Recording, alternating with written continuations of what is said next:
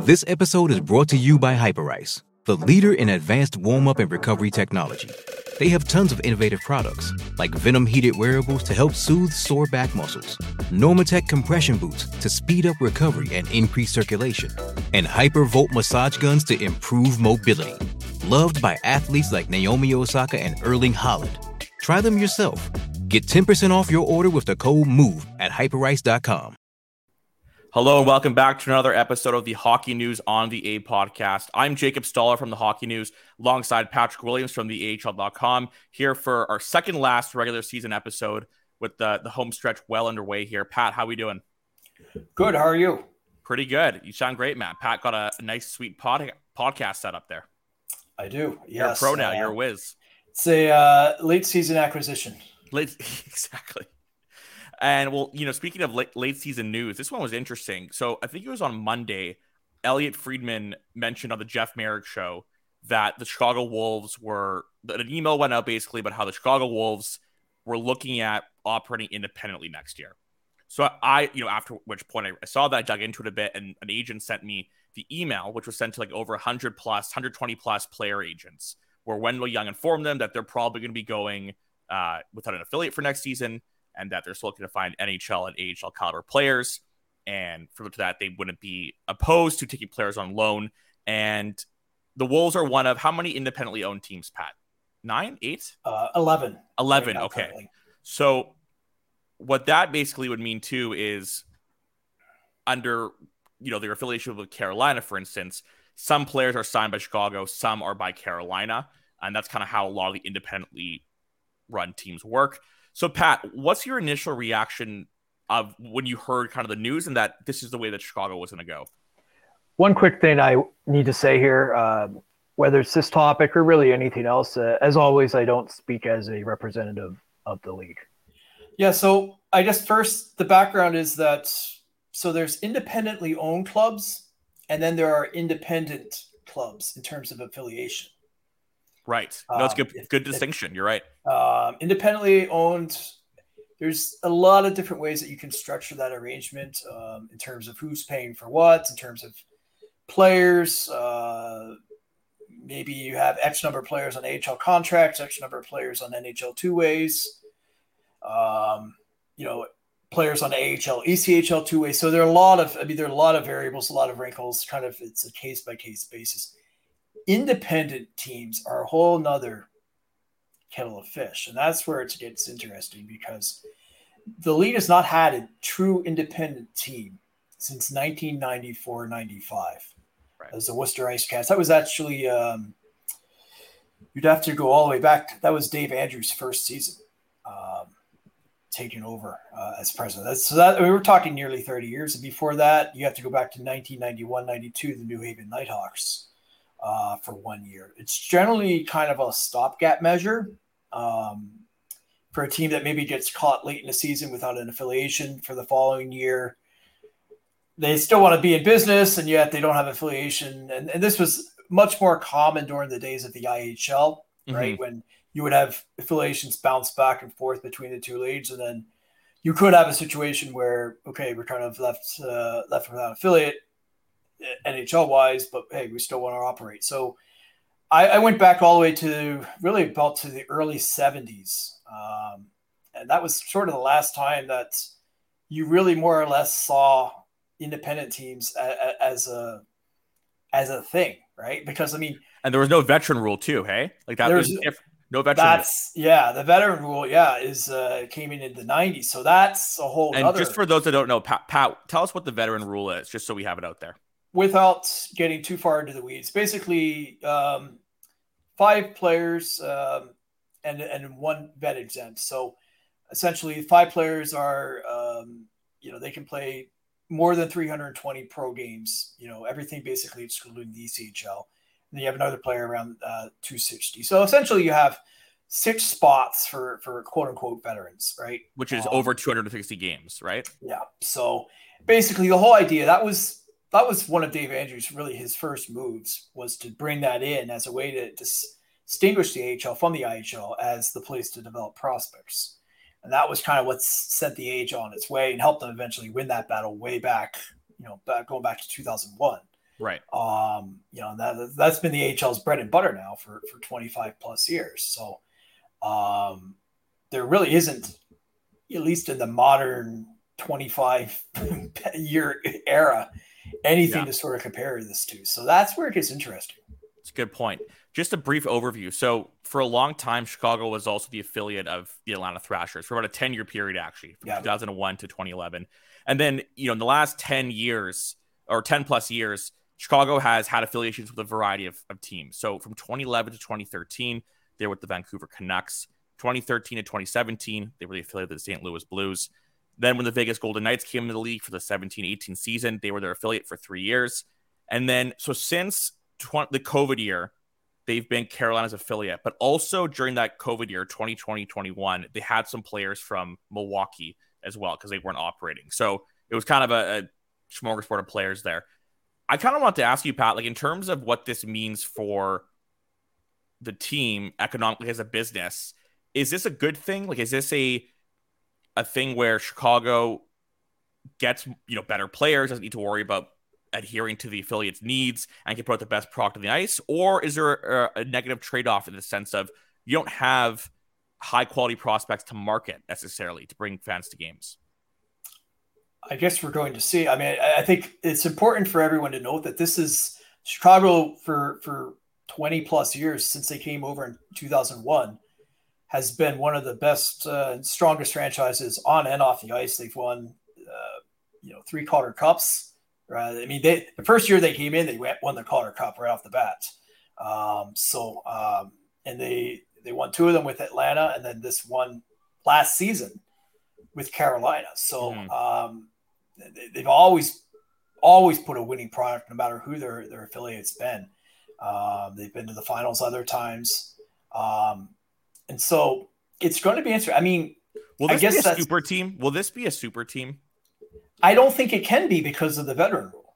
That's where it right. gets. But then, for... but then, no, but then oppose the question, Pat, of can they exploit the secondary market? So guys that are on the cusp of being veterans but aren't veterans going into the year, but have that experience, and then overpay them. That's what I wonder is if they do. We see them dominate and really take over that secondary market because of how much they need those guys. They could. Uh, that's uh, GM Wendell Young. Uh, he's yes, very, highly respected. Job, highly respected. Um, very.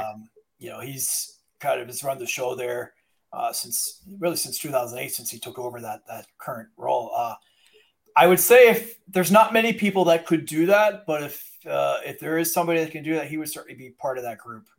Um, it depends, I guess, on the sales pitch. Now, point it will be a difficult sales pitch in one sense that you're saying, come play for us. You have no chance from the NHL, technically. But at least for this year, the NHL is probably not in the cards for you. So, and we know players that, you know, they can be hanging on even by a thread in the AHL, but they still harbor that NHL aspiration. So, um, I think that will be a challenge. Now, if I guess if you if you can sell it the right way, and certainly um, they, they are financially healthy, so they're mm-hmm. able to certainly, I think, pay. And remember, there's no salary cap in the AHL either. Exactly. So, but also remember this too is Chicago also now like in terms of the sales pitch in, in seeing the email from what I gathered was they seem to make a good pitch in the sense of like, listen, if your client is on the cusp, kind of that quad A kind of person or a good AHL player, you want a chance to to really go for it and win a championship. This is where it's going to be done right? And there's a certain type of player that is. But I also think what's and this was mentioned by Elliotte Friedman in the initial report is that he cited, you know, a source or someone that he was in contact with that's made a cool a good point that this could become a great place to stash a third tier goaltender. Yes. And Chicago could really, really take advantage of that. And goalies don't count against the veteran rule either. Exactly. So, so... there is, I think there's potential for this to be, especially because they're very well run.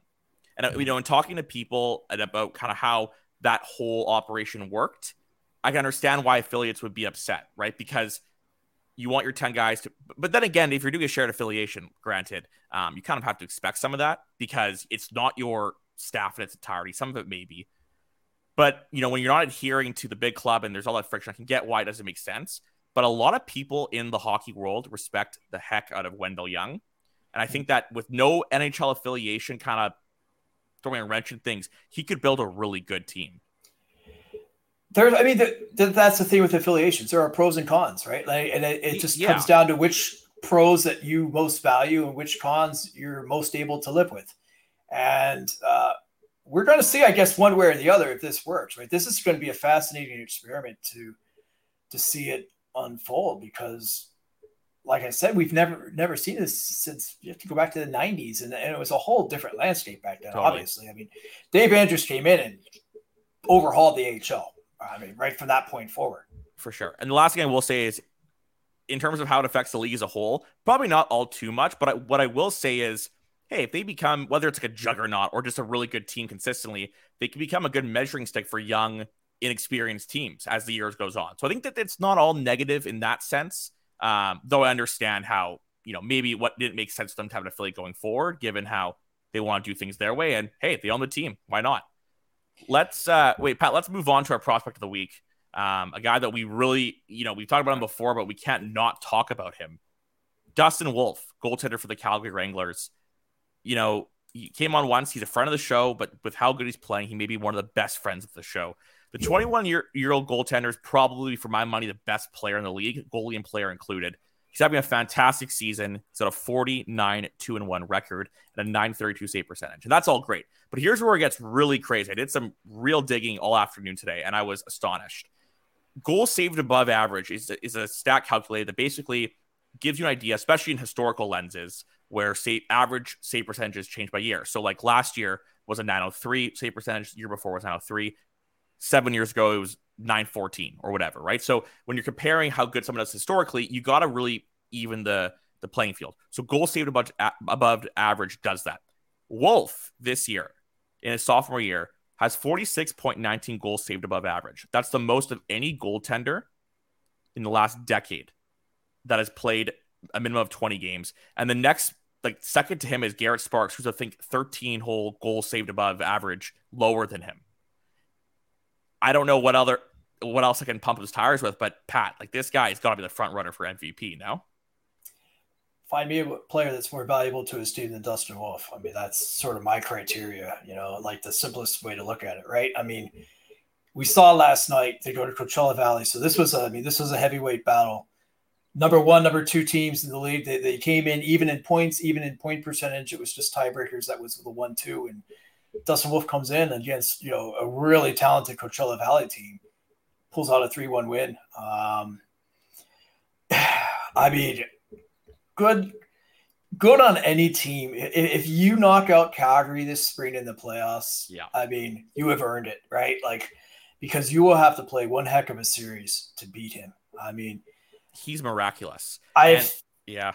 seen a lot of players come through this league. Like, I mean, I saw Mikko Rantanen come through. I, you know, there's been some real Yeah. high end stud players.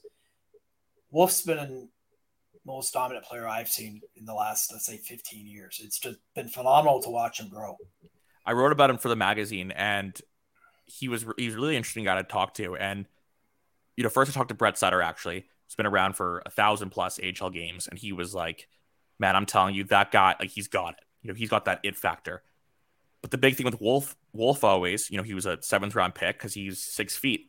I asked Wolf about it, kind of like, you know, does it annoy you a bit that it's kind of always in every interview? Like I have to ask, right? Because it's a big knock on you. He's like, yeah, you know, I think I've I've got people to shut their shut their lips a little bit, and it's just like, yeah, you know, like I think if you're if you're looking at Dustin Wolf of any concern about his size, you're overthinking it, and you're not watching him play. I think like Saros is six feet. Wolf, what Wolf is doing right now is is straight up spectacular. I just said it's like the best season in the last decade. I mean, I think people overthink these things way too much. Oh, you know, this guy's six two, this guy's six three. I mean, come on, you know, does he stop the puck or not? Does he have good Right. technique? Is he athletic? But my point more so is if if he is stopping the puck this well, why are you looking at his height? Like this is we're talking about a, a second consecutive year where he's been the well this year he's the undoubtedly best. Last year, I don't know, top two, top three. You can make a debate for other people. But we're talking about 20, 21 year old in the AHL doing this well. I don't care if he's five foot two. He's that good. So I want to ask you one thing about Wolf. We said for a while now that he's ready. We, we I think I remember you came back from the All Star break and you were like Dustin Wolf, and I think he was Dostal too, but he's ready. Yep. Did Calgary make the right choice keeping him down? Or as we see, yes, Markstrom's getting better recently, and Calgary's kind of the push. Is Calgary kind of, you know, wasting opportunity to get a real game changer up at the big club?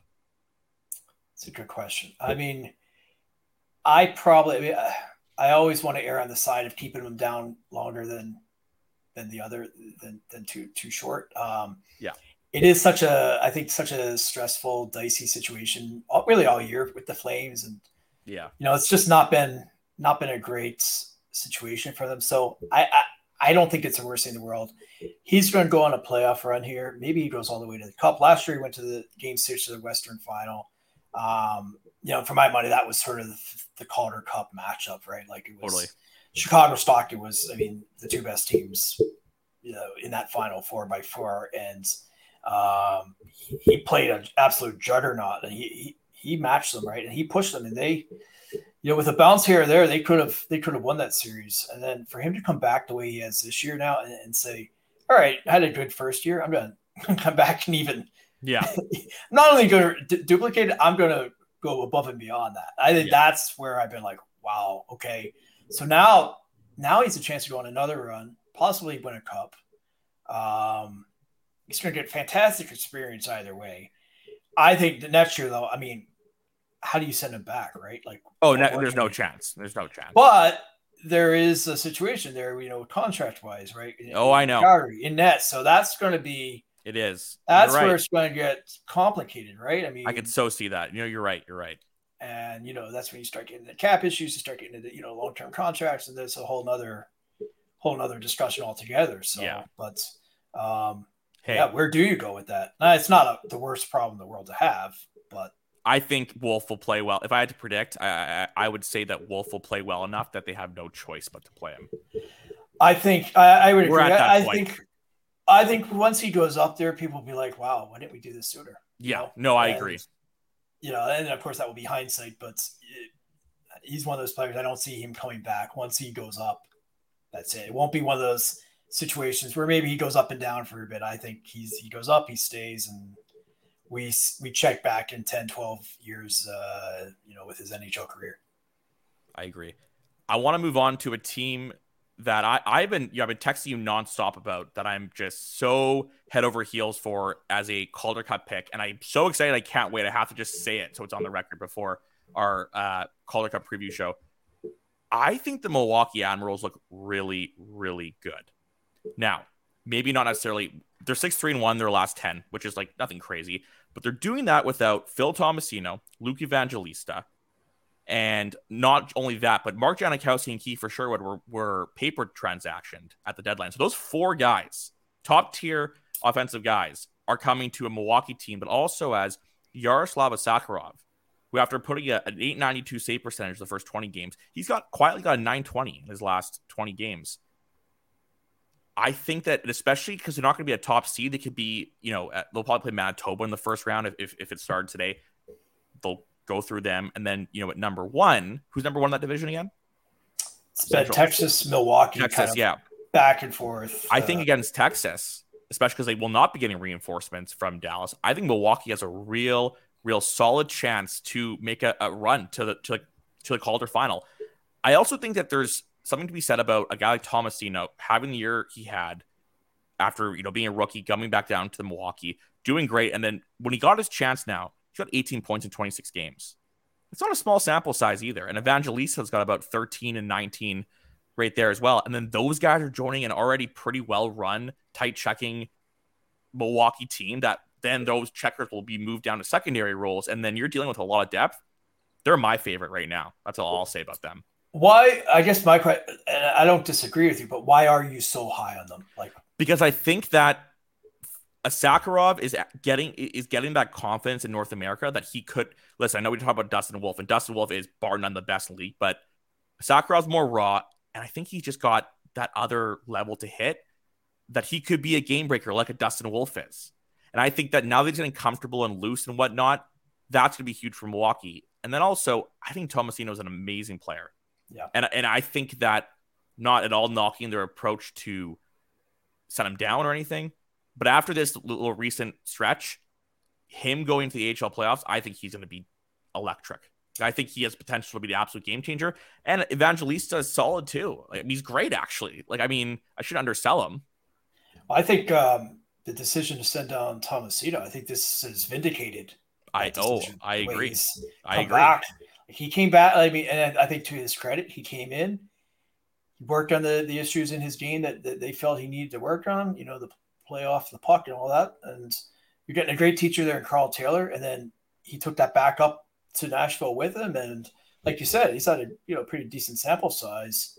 Now you come back to the AHL. Now you can really, you know, he won't have to put the team on his back, but he'll certainly be a player that you're counting on to do a lot of the lifting. I'm just wondering, what if we got a uh, Calgary Milwaukee Western Final where you have Wolf Askarov? That would be that would be fun because I mean that'd be awesome. Say, like let's say with Wolf, I mean if you did a redraft, right? Like Wolf's an easy first rounder, right? Like yeah. Um, uh, and then the scarf obviously was a first rounder. So it's a good point actually you make. But that that's where it'll come down to, in my opinion, the big difference there will be, or the big matchup in that potential series would be a Wolf versus those big guns in Nashville or Milwaukee. Sorry, but yeah, if we had that'd be crazy. I also think another thing about Milwaukee too is we always applaud Karl Taylor. He's a great like Milwaukee's a system team. Like they just all are on the same page, right? They like when I say system team, I mean they are they move cohesively and they're a good unit. When you add some pop in that in those skill guys I'm mentioning, plus a guy like Askarov who listen, he's blossomed. He could be an absolute superstar in these playoffs. I think you have a good recipe to win because you need that you need that jam that a lot of guys play with, like Cole Schneider, right? Top scorer, but he kind of plays with that grit. Other guys top to down, you know, up and down the lineup. Isaac Ratcliffe, new addition, he's doing quite well as well. These are all some really solid secondary pieces that you need and then you throw on again the offensive pop. It, it's it's a hard combination to beat. Yeah, I, I, had a really good chat. I mean, Karl Taylor is always a great person to talk to, right? And I, I actually I asked him about Ratcliffe, uh, Rushoff, uh, and you know a few other players that you know coming in, you know, and like like Ratcliffe, for example, like he had the hardest time there in Lehigh Valley. Mm-hmm. Um, it was just was not working for him, and just Karl Taylor, you know, is sort of the opposite of what you might expect. He's like, we don't really pay a whole lot of attention to what happened in the past. We don't even really we watch a minimum of video, just the bare minimum that we need to see just to get a sense of the player. Why is that? They want they don't want anything that's going to come in and cloud their perceptions of that I, player. Right. Like I when see. they say we want you to come in with with a, a fresh start, like they mean it. It's not just lip service. And I see. In order to have that fresh start, you sort of need to not have that you know, sort of the, those ideas in your head as a coach, uh, you know, that you've, you know, watched it and you've started to pick apart a player's game. Like come in with a true fresh start. Like we don't know you basically. Yeah. And you're, you're just almost, you're a guy off the street, except, you know, obviously you're a player and, you know, we don't want to talk a whole lot about what happened in the past. We want to see, all right, what are you now and where are you going? And like, that's the Karl Taylor mentality, I think, with, with a lot of things, you know, he's, he's, he's not a guy that will sit there and, and over analyze everything to death, right? Like, right. you know, he's very, he's very much now, you know, in the, in the presence. And, uh, you know, I think that's why he really connects well with players. Like totally just this, he's just very kind of like, you know, very, very plain spoken guy. He's not a, you know, you know, he's not trying to put on any sort of airs or anything like that. It's just what you see is what you get. And, you know, players, I think really connect well in that sense. So like you said, this is a very well coached, very structured team I'll ask you though, as a counter, as a sort of a devil's advocate. Yeah. If you're trying to bring in, let's say, four or five, six players, top end players too, coming in from Nashville. Right. Now they're trying to reintegrate them into the lineup. Now you're, now you're pushing guys down the lineup and then in some cases out of the lineup. Yeah. How does that all mesh together? Just sort of getting everyone back on chemistry wise. Well, I think if anyone, obviously that situation you're outlining may not always affect players that have done it before, but I think there's kind of a common understanding the AHL. That's how it works, right? Yes. And I think there's a domino effect that is kind of expected, right? You get those reinforcements, you have to move down a slot. Mm-hmm. And I think that it'll work fine because the players that are doing well for Milwaukee with Karl Taylor are like probably, for my money, some of the best. If they're slotted in this spot, could be some of the best quote unquote middle six energy guys in the league. Yeah, and so and they have he, a Zach Sanford coming down. That's a heavy player with NHL experience who also is you know a good forechecker in the AHL. these aren't like these are these are big ads, obviously, but also they're good two way players like Jankowski, uh, Kiefer Sherwood. Like those are those are all around guys. It's a, yeah. So it's funny. Like like I was talking to Taylor with this, and he mentioned that what he says to his players: you're not just competing with the players that are around you right now in Milwaukee. You're keep competing with the guys that are in Nashville. And so when game one of the playoff hits, um, you know what you've been doing now while those guys are away will heavily influence where you are if you are in the lineup come game one of the playoffs. So I agree. Um, like he puts it right out there. He doesn't, you know, th- there are no guessing games with him as a coach. Um, the only reason I ask that question is just Yeah. because I've seen it go both ways, right? Where totally. No, it's a good point. you you send players down and either their head's not there or they're just for whatever reason it just doesn't connect Mhm. and you see kind of it can really disrupt the chemistry. I don't think that will be the issue in Milwaukee, Mhm. but it's always something I do keep in the back of my mind of like, all right, you are trying to, you know, essentially you're potentially changing about a third of your lineup. Right. Um, But at least those players have played there, which is That's one true. advantage. Like that's one. I do see what you're saying, but I think for them, given that those guys have been together for up until Yeah. February, right? Like if you if you so that's a long bit of runway and knowing where everyone slots in when they're quote unquote healthy or at full strength. So Yeah.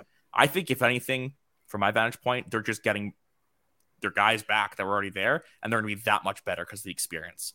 Let's move on to the team of the week before we close off today's show. Pat, how about you start us out with uh, Victor Soderstrom, player that he's actually with Arizona right now, Yep. um, for the last 20 games or so, I believe. But he's been with Arizona all year, and this is a big year for him, obviously, to kind of take that step.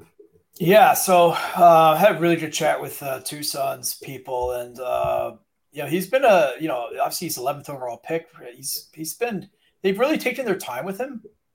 Um, 180 AHL games. I mean, so they, they haven't rushed it by any stretch of the imagination. No. You know that's a team where let's be honest, like Arizona's struggled uh, in the last well several years, but certainly in the time since Soderstrom's been there um, in the system, and they, they've resisted any urge to bring him up and and um, push him too much too soon. So, but now the last two months or so, he's he's been getting a real good run. He's he's been playing 20 minutes a night in some cases. Mhm. Um, you know, so I'm excited to see him come back for the playoffs. Now, Tucson actually has to get in there. They're still in pretty good shape. They have a four point lead going into the weekend, but they do play Texas back to back games. So um, they are in a situation where it could potentially come down to the final weekend. Them and T- San Jose are battling really for that last spot in that. When was the last time. Tucson was in the playoffs? So that's fu- it's funny you bring that up. Um, so Arizona's had a heck of a time with their development program for years, uh, really since they left Winnipeg. I mean, Like a good time, like fun? no, Oh, okay. not a good bad, time. A bad time. Okay, so bad time. in Tucson alone, you know, so they came in 2016. They, they've gone to the playoffs once. They won a they won one series. They were knocked out the following round. That's been it. Now, obviously, the last couple of years have been a little bit screwy with playoffs, but before then, uh, I went back, you know, through a multitude of affiliations. Um, Mhm. You would you would have to go back to 1996, 97. Come on. I kid you not. Wow. Um, That's way worse. for the that. last time they went at, on an actual run. That year they went to the Eastern Final, but they were in. This is how far back we go. They were in a dual affiliation with the Hartford Whalers. Okay, so we're talking like eons. We're ago. talking eons ago. We're talking Yeah. players that are long since retired. I mean, Shane Doan was uh, just a young prospect. He was actually with the team on, on that run, but uh, that, that gives you a sense of how far back we're going. So now it's Josh Doan's time. To Now it's Josh Doan. So we're talking literally a generation. Because right? now Josh Doan's on the Tucson Roadrunners and is about to lead into the promised land. So that gives you a sense of just The how urgency. long for for the urgency and also just 25 plus years since really Arizona prospects have gotten that that you know we talk about it all the time that playoff experience a valuable chance to really Yeah, you know, play point. high pressure games. So It's a good point. there's a lot of urgency right now, especially you know obviously especially important for Arizona, a team yeah like right that. they You need, something positive right I Yeah, mean, you need players that come cheap too. Like you know, it, it's smaller market, untraditional market. They they need to be developing guys, their own guys. yeah they're not they're not going out and signing free agents so if they're not developing they're not they're not doing anything right and so i think for the first time so they have john ferguson jr running the operation in Tucson. Obviously, Bill Armstrong running the operation uh, up top. Yeah. So I think they really do have a good good team in place now, and they've been together now for a couple years. So it's going to take a little bit while longer to start to see some of that fruit. But you know, like Matias Maccelli came through Tucson last year. Mm-hmm. Uh, Barrett Hayton uh, got some time in Tucson. Now he's obviously gone up and, and, started to really find his game at the NHL level. So slowly but surely, you know, they add Soderstrom to that list, uh, a few other players. You are starting to see some dividends dividends start to pay off. It, but it has been a it has been a rough journey for that for that franchise. Like I said, going back to the mid '90s. Wow. All right, to close it off, Pat, give us the last two. What you think about them?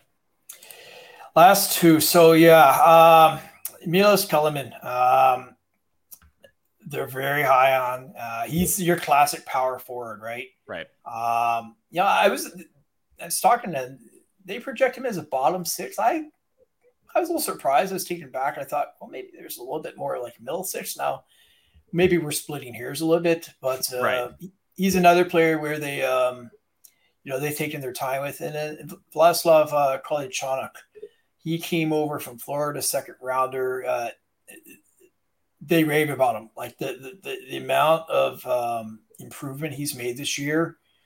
He's always had like the the the, the tool set in terms of skating, you know, and you know, mm-hmm. skill set, but just it's all the way he thinks the game now has gotten so much better. And so he's a real big, real important part, I think, of that future, that Arizona blue line. Mm-hmm. And so, you know, they have a real good team in place there. John Slaney, uh, AHL Hall of Famers running the defense in Tucson. So you're getting some real good, um, real good training now. So as I said, it's been a, it's been, it's been a journey. But I, I do think uh, if you're an Arizona Coyotes fan, you are starting now, little by little, to, to get some positivity coming coming down the road. Sure thing. Good stuff, Pat. All right, for this episode, we are going to call it a wrap right here. See you guys next week for our Calder Cup preview. Maybe we'll get into some end of season thoughts as well. But last episode of the regular season will be next week. And then we're into the Calder. Thanks for listening, guys. Take care.